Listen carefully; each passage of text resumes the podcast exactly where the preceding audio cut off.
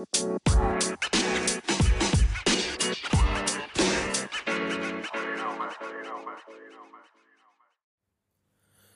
सज्जन साहिबाना ने निशानदेही आगी, राम राम। यो सदा हरियाणवी पॉडकास्ट का एपिसोड नंबर एक सौ उन्नीस। और इसमें हम बात करेंगे खट्टर साहब की गवर्नमेंट की। सन 2014 में गवर्नमेंट आई हरियाणा में, और ये भी कंटिन्यू कर रही है। डेढ़ दो साल इसके रह रहे हैं, अक्टूबर 24 तक। चलेगी, उसके बाद फिर इलेक्शन होंगे। पर उससे पहले हाँ अगले साल मई, अप्रैल में दोबारा नेशनल इलेक्शंस होंगे। तो हरियाणा के जो इलेक्शन हैं, उनकी थोड़ी सी वैल्यू कम हो जाए है, क्योंकि तुरंत नेशनल इलेक्शन आवा है और उनका ज़ोर सारा है। चौदह और उन्नीस में भी न्यू होया दोनों बार बीजेपी जो थी, उसकी सबसे ज़्यादा सीट आई। हैरानी की बात थी कि हरियाणा में जो अगर हमने पिछले एपिसोड में बात करी कि बीजेपी का कोई खास बेस नहीं था। कुछ एक दो कम्युनिटियों ने छोड़ के। लेकिन 2009 में जिसकी चार सीट थी, वह चार से सैंतालीस पर पहुँच गई दो हज़ार चौदह में। तो उसका कारण खाली देश के प्रधानमंत्री नरेंद्र मोदी साहब रहे। क्योंकि उनकी अपनी पॉपुलैरिटी की वजह से हर रीजन में जो है बीजेपी विजयी हुई। न केवल नेशनल इलेक्शंस में, बल्कि स्टेट इलेक्शंस में उनकी कैंपेनिंग का, उनके व्यक्तित्व का प्रभाव पड़ा। तो न्यू ईयर सन चौदह में, अक्टूबर में जब इलेक्शन हुए हरियाणा में तो कांग्रेस ने तीसरी बार बाजी मारने की कोशिश करी, पर काफ़ी पीछे रह गए। बीजेपी की सरकार पहली बार हरियाणा में बहुमत के साथ आई। इससे पहले वे एक जूनियर पार्टनर हुआ थे कोलिशना में। और मनोहर लाल खट्टर साहब जो थे, वे सीएम बना दिए गए। और लोग भी कोशिश कर रहे थे बीजेपी के अंदरून के मारते मुख्यमंत्री कुर्सी मिल जा, पर खट्टर साहब का मौका पड़ा और जब गवर्नमेंट स्टार्ट हुई तो बड़े पॉजिटिव नोट पे उन्हें बेटी बचाओ, बेटी पढ़ाओ और चाइल्ड सेक्स रेशो जो है, उसने कंट्रोल करने खातर स्कीम वगैरह लागू करी, एक पूरा अवेयरनेस कैंपेन चलाया। लेकिन थोड़े दिनों में जो थी मुसीबत, बीजेपी सरकार के शामी मुँह बाएँ खड़ी थी।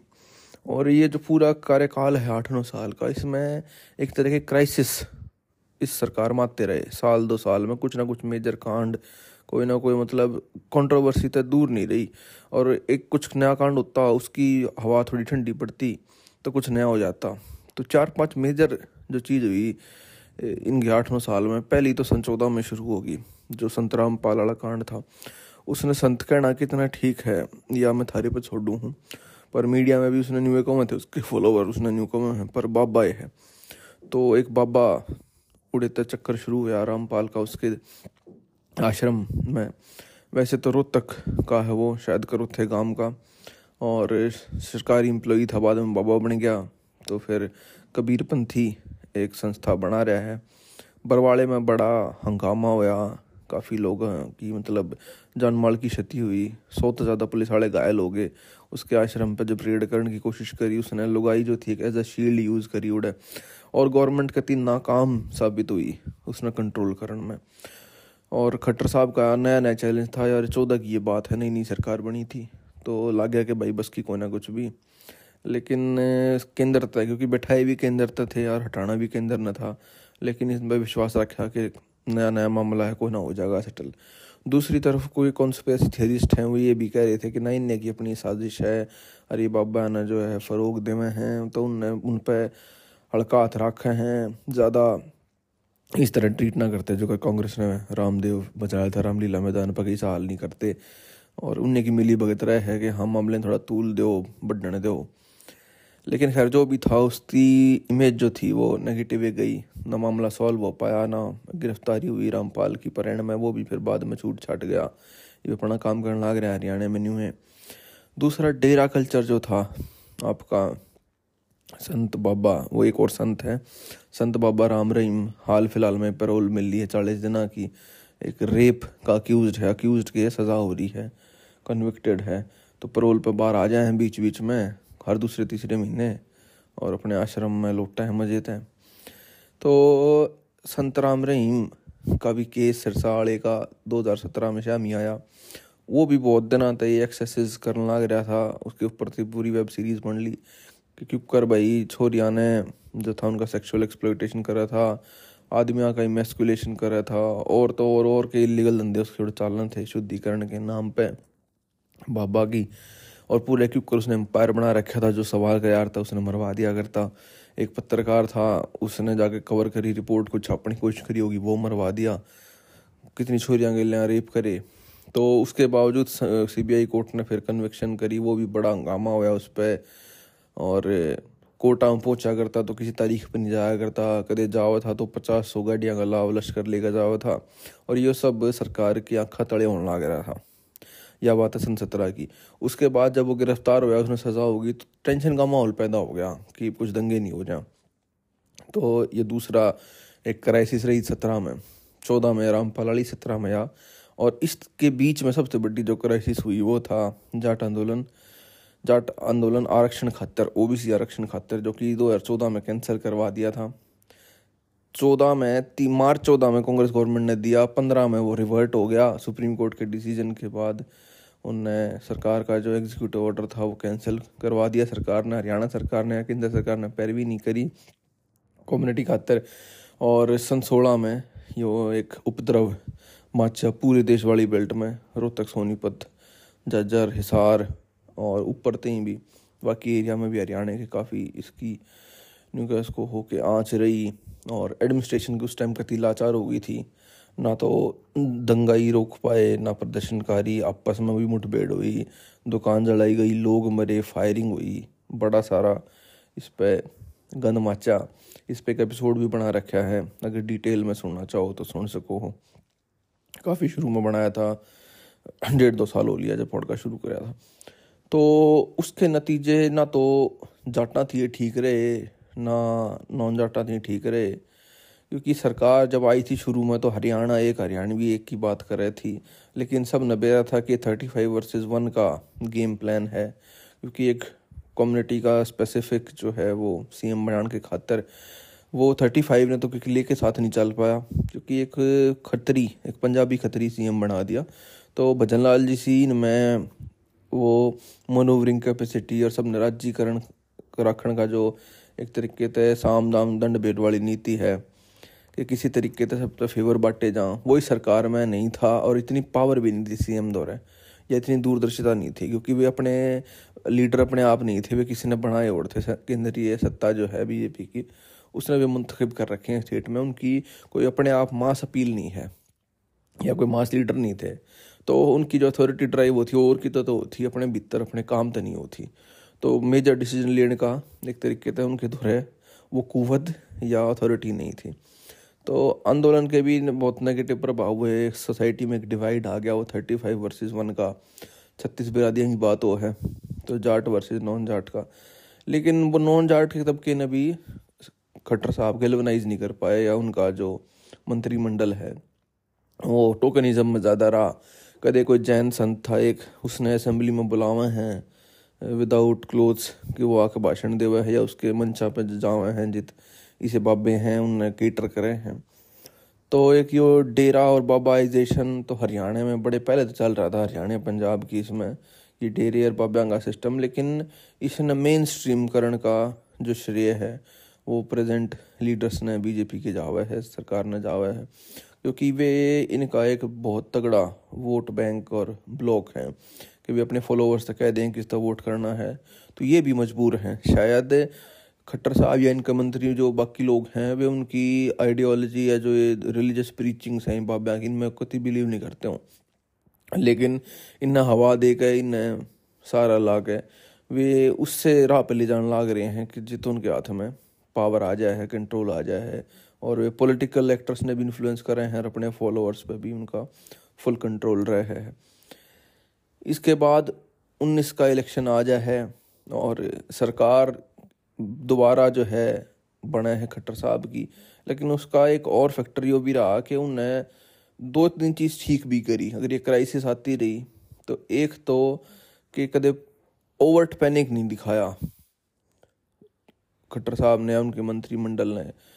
दे बाइडेड देयर टाइम कि हाँ शांति तो होले तो हो जाएगा हो जाएगा हो जाएगा। यह अप्रोच रही। दूसरा थोड़ी गवर्नेंस के जो सिस्टम थे टेक्नोलॉजी का यूज़ करा। ई गवर्नेंस वगैरह, जो कैंपेन अवेयरनेस कैंपेन वगैरह चलाए। तो लोगों ने लार्जली कोई इतनी खास दिक्कत नहीं थी इनके अलावा, जो ये आपके बाबे हाड़े चीज़ हुई। लेकिन ये कुछ टाइम तक थे, फिर सबसाइड हो जाते। और जो एक जनरल ग्रीवांस थी वह उतनी नहीं थी, जितनी पहले किसी कांग्रेस सरकार तय या और पुरानी सरकार हम जो कर हमने देखा है। और इस भी बड़ा फैक्टर जो रहा, वो अपने आप प्रधानमंत्री हैं। कि उनकी पॉपुलैरिटी और दो उन्नीस में दोबारा बीजेपी जीत गई दस की दस सीट ऐसे जो नेशनल इलेक्शंस हुए। और उसके तुरंत बाद उसके फॉल आउट में यो हरियाणा का इलेक्शन हुआ आई भी थोड़े से स्केल इवन हो गए इकतीस सीट कांग्रेस की चालीस सीट बीजेपी की। लेकिन फिर भी आगे रही बीजेपी उसकी जो का, कास्ट अर्थमेटिक है उसने जो सोशल इंजीनियरिंग करके समीकरण बनाए अलग अलग पोस्टा पे अलग अलग एम एल सीटा पे तो वो भी बहुत मैटर करा। लेकिन क्योंकि सीट नहीं आ पाई मेजोरिटी में तो अब समर्थन लेना पड़ा और समर्थन इसी पार्टी का लेना पड़ा जो कि इतनी कंपेन करा था जिसने कहती है एन टी बीजेपी पूरा रेटरिक पे। जन, जनता जननायक पार्टी जो आपके दुष्यंत चौटाला साहब की है, उसके दस सीट आई। सीट से ज़्यादा नहीं थी, पर वो इतनी क्रूशल थी कि उनके बिना सरकार नहीं बन सके थी किंग मेकर बन गए। और सरकार में जब अपनी आइडियोलॉजी छोड़ गए, जो प्रीच करने लग रहे थे इलेक्शन तक पहला, जब हाथ में लाया तो की डिपार्टमेंट्स जो थी, वो लेने की बात करी। और शुरू में तो सी एम पद की भी कि मैं सी एम बनूँगा, पर चालीस सीटा वाले क्योंकि सी एम बनते थे तो डिप्टी सीएम चौटाला साहब बन गए और खट्टर साहब सीएम रहे, लेकिन एक दो जो की डिपार्टमेंट था, पीछे जनरेट करने वाला एक्साइज का टैक्सेशन का, और एक दो और से एविएशन वगैरह, ये सब जो ट्रांसपोर्ट ये सब जे जे पी ने अपने दौरा रखा। जे और जे जे पी ने भी क्या, बल्कि चौटाला साहब ने अपने दौरा रखा और ये मिंटिंग प्रोसेस जो है, पैसा थोड़ा आवे ताकि आगे पार्टी ने फंड मिल रहा है और ये प्रोसेस में उनका दखल अंदाजी शुरू होगी। ऐसा नहीं है कि बीजेपी गवर्नमेंट को इतनी पाक साफ़ रही, चौदह से लेकर उन्नीस थी लेकिन बाई एंड लार्ज उसकी छवि हुई थी कि रिक्रूटमेंट में जो गर्दानदली होती या और टेंडरा में वो उन प्रोसेस ऑनलाइन कर दिया, थोड़ा सा टेक्नोलॉजी का यूज़ करा और लोगों ने सोची कि नए लोग हैं, इनके कोई वेस्टेड इंटरेस्ट नहीं है, इतनी जो पॉलिटिकल फैमिलीज़ के हैं। तो दोबारा चांस दिया गया और 2019 का जो जनरल इलेक्शन था, उसका भी बहुत प्रभाव पड़ा। हरियाणा के स्टेट असेंबली इलेक्शन पर। खैर, दोबारा सरकार बन गया है और इनके बीच में थोड़ी बहुत तनातन रहा है। डिप्टी सीएम और सीएम साहब के अनिल विज की, चौटाला के लिया दबे खाने पर कदे फोर पे उतनी नहीं आई, क्योंकि उन्होंने बेरा है कि दोनों के इंटरेस्ट एक टाइम के बाद म्यूचुअल हैं कि at the end of the day तो भाई सत्ता भोगनी है और अपना काम काटना है। तो दोनों इकट्ठे रहे और सब तो बड़ा इसका चैलेंज था, वो था किसान आंदोलन। दो साल आंदोलन चला, डेढ़ दो साल पूरे लॉकडाउन में और सरकार ने बड़ी कोशिश करी शुरू में दबाण की, इसने बैरिकेड ला ला के, लोगों के लाठी चार्ज करके, पिटवा के और क्योंकि करो पकड़ के। पर जो वलवला ऐसा फैला पूरे हरियाणा में कि इसने रोकना मुश्किल हो गया। बाद में तो इससे हाल हो गए थे कि सीएम साहब का अपने इलाके में बढ़ना मुश्किल हो गया था, अपने गाँव गुआंड में, अपनी कॉन्स्टिट्यूंसी में। चौटाला साहब जितने इलेक्ट हो रहे थे, उड़े उनका जाना मुश्किल हो गया। बीजेपी के एम पी एम एल का बॉयकॉट शुरू होना हो गया। गाँव में बढ़ना मुश्किल कर दिया बहुत सारी जगह। तो इसका भी एक मतलब नेगेटिव सा परसेप्शन गया सरकार पे कि यार इतने पावरलेस हो रहे हैं। यह जो पावरलेसनेस की फीलिंग थी, या जाट आंदोलन के दौरान थी कि पुलिस में पैरालिसिस था कि एक ख़ास कम्युनिटी के लोग जो हैं, वे सत्ता पे काबिज हैं और वे सर्विसेज़ में हैं तो जाट आंदोलन चल रहा है तो वे कुछ नहीं कर रहे। लेकिन सरकार ने बाद में उस पर रिपोर्ट मीडिया ने तो बहुत नेगेटिवली कवर करी कई चीज़, लेकिन बाद में जो रिपोर्ट आई प्रकाश सिंह कमेटी की या बाकी उसमें जो था, बहुत सारे जो आरोप थे, उनका खंडन होया। और वो इतनी मामले चल रहे हैं। लेकिन किसान आंदोलन ने कोई चीज़ें की कमज़ोरी भी दिखाई सरकार की कि भाई इनके बस की इतना ना है, जितना एक मेजोरिटी देश का है। At the end of the day जब नेशनल गवर्नमेंट ने अपने आप बैक ट्रैक करना पड़ा, फैसले आता है तो स्टेट गवर्नमेंट की क्या हिम्मत थी कि वो क्या चीज़ ने चैलेंज करें या उसने आउट मनूवर करने की कोशिश करें? हरियाणा सरकार में थोड़ी सी हुई भी जब शुरू में आंदोलन शुरू हुआ कि आर्टिफिशियली एक एस वाई एल का मुद्दा उठाया जा, ताकि इस तरह ध्यान भटकान खातर और एक हरियाणा पंजाब की लड़ाई करवाई जा, और साउथ हरियाणा में, क्योंकि इसका ट्रैक्शन कम था किसान आंदोलन का तो उड़ा कई से, रैली ऑर्गेनाइज करी पानीपत में भी ऑर्गेनाइज करवाई पर वे, क्योंकि किसान नहीं थे, वे ल्याए ओड लोग थे या कार्यकर्ता थे तो कोई ग्राउंड स्वेल उस चीज़ का इतना डेवलप नहीं हो पाया। हाँ एस वाई एल का इशू बड़ा इम्पोर्टेंट है, लेकिन वो भी एक पॉलिटिकल टसल में मतलब उसमें रह जाए है वो। और उस आगे क्योंकि हमने नाइन्टीज़ एटीज़ में भी देखा कि नया युद्ध ताऊ देवीलाल ने छेड़ा, पर एट द एंड कोई जो, जिन ऑब्जेक्टिव्स थी, वो छेड़ा था, वे कोई अचीव नहीं हुए। ना तो चंडीगढ़, पूरा मिला, ना हिंदी स्पीकिंग एरियाज़ ना एस का पानी आया।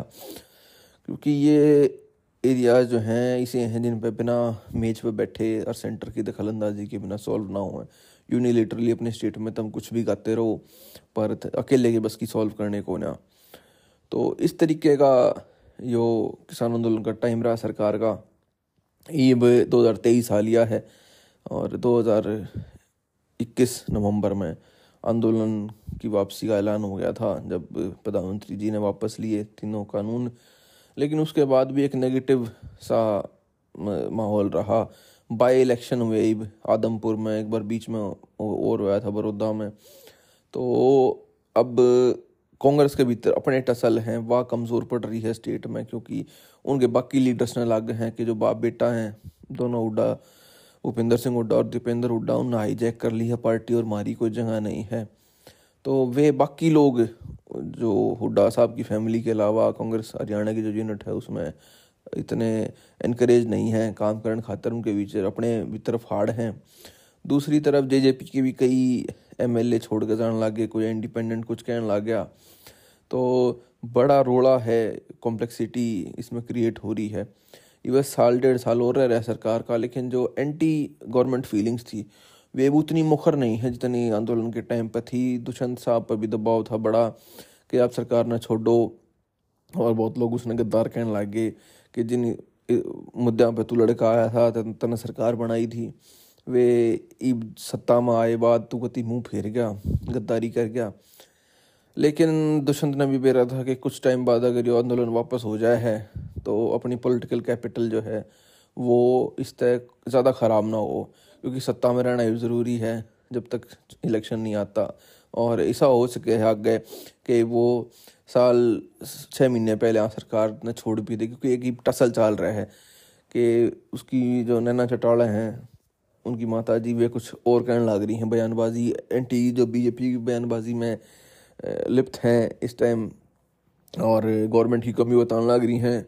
तो एक तरह की वो फ्रंट लाग गया है कि इनका हो सके है मंशा कि ये गवर्नमेंट ने छोड़ दें। क्योंकि इलेक्शन कट्ठे लड़ना तो बीजेपी न खा जाएगी। नहीं साल आ गया है। कट्ठा इलेक्शन लड़ा तो इसी ने सीट ना दे अगर प्री पोल अलायंस कर ली तो तो कुछ ना कुछ बनना चाहिए कि भाई ये तो किसाना की तशी सरकार नहीं है, किसी खास वर्ग के लिए काम कर रही है। इस टाइप की चीज़ कह के ताकि सरकार तो हटा जाए इलेक्शन तो पहले और अपना इंडिपेंडेंट कैंपेन चलाया जाए और अपने काम गिनाया जाए कि जो डिपार्टमेंट हमारे द्वारा थे, या दुष्यंत साहब ने किक किक काम कराया इस टाइम पे। और क्योंकि उन द्वारा इसके अलावा कुछ कहना भी को ना क्योंकि मेन सरकार तो बीजेपी की है। तो वे शायद कोशिश कर रहे हैं भी, वो खैर आगे आने वाला टाइम बता होगा कोई पॉलिटिकल प्रडिक्शन करना। इस टाइम पे इतना इजी नहीं है, वे तो डेढ़ दो साल हैं, अगले साल अक्टूबर में, सितंबर, अक्टूबर में जाके इलेक्शन होगा। और उससे पहले नेशनल इलेक्शंस भी हैं।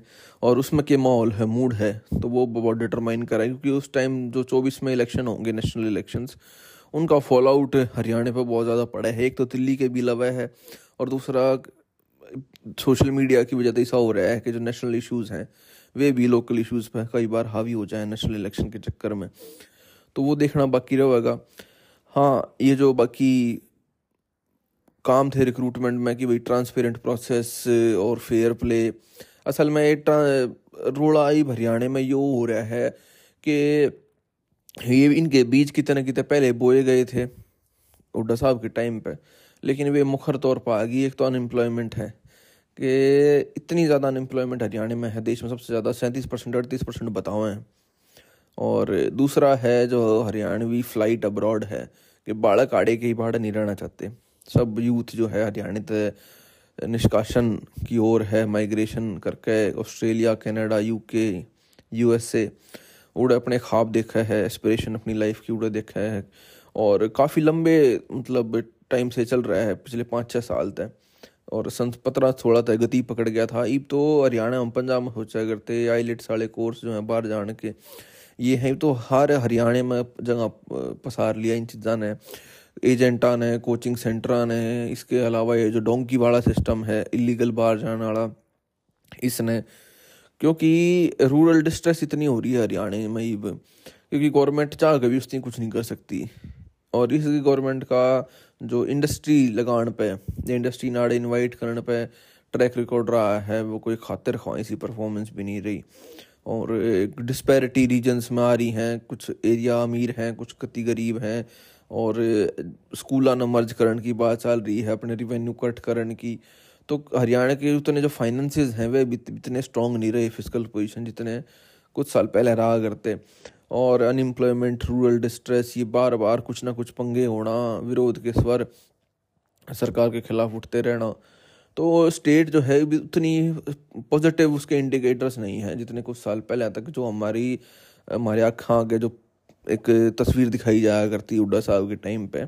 तो कुछ चीज़ के नेगेटिव फॉल आउट सी बन लग रहे हैं इन्वायरमेंट का नाम सोलिया हरियाणा में कहती इतना ही पॉल्यूशन है जितना दिल्ली में मोस्टली एनसीआर में तो ये हाल है। और नौकरी नहीं है, कुछ खाने कई इलाके ऐसे हैं जितने इन्वायरमेंटल जो क्लाइमेट का इफ़ेक्ट है वो इतना एक्सट्रीम होने लग रहा है। तो कई आगे आने वाले टाइम पर रोड़े हैं इसके। फिर भी जो है सरकार, वे बेहताशा वो सेम पॉलिसीज़ रोड बनाने की, हर जगह लैंड एक्विशन करके और छोटे छोटे टाउनशिप बसाने की। तो ये भी ये पॉलिसीज़ रिवर्स होनी चाहिए। थोड़ा सा रियल में पॉलिसी मेकिंग पे जो पॉलिसी मेकर्स हैं, चाहे वे ब्यूरोक्रेट्स हैं या सरकार के मंत्री हैं, उन्हें सोचना पड़ेगा क्या कि is this the only way forward क्योंकि हरियाणा वैसे तो कंपेरेटिवली बाकी स्टेटा तो बहुत डेवलप्ड है, लेकिन अड़े के सोशल इंडिकेटर्स हेल्थ और एजुकेशन के और बाकी जो न्यूट्रिशन पे हैं, वही इतने अच्छे नहीं रहे जितने पहले रहा करते। या उतने मतलब कैसे कहें हैं कि जितनी उम्मीद थी कि बढ़िया होंगे, उसने नहीं है। ख़ास तौर तुम देखोगे एस्पिरेशनल डिस्ट्रिक्ट वगैरह मेवात हैं साउथ हरियाणा है। इसकी हालत काफ़ी दयनीय है। तो खैर, ये है हरियाणा में, और यह सरकार रही है इसी, आठ नौ साल इसने, आठ साल हो गए, चलती ने। और दो साल रह रहे हैं तो देखो के और ऐसा चमत्कार होगा ये बिन दिना में आप, आपस में इंटरनल टसल भी बहुत चल रहे हैं, कुछ महीने, दो महीने पहले बात चल रही थी कि खट्टर साहब हटाए जा सकते हैं, एक नया चेहरा दिया जा सकता है बीजेपी तभी तक एक नए फेस गए जो गुजरात में या बाकी स्टेट्स में कराया है। उनके लिए इलेक्शन लड़े जाता था कि थोड़ा मंत्रिमंडल बदला जा। बाकी ये सब अब जो है देखने का काम है कि क्या होगा। और अगले एपिसोड में इसकी थोड़ी बात करेंगे, विशाल हरियाणा की और फ्यूचर ऑफ़ हरियाणवी पॉलिटिक्स की। इस एपिसोड में इतना ही था। निशानदेह आनंद इजाज़त। जय राम जी की।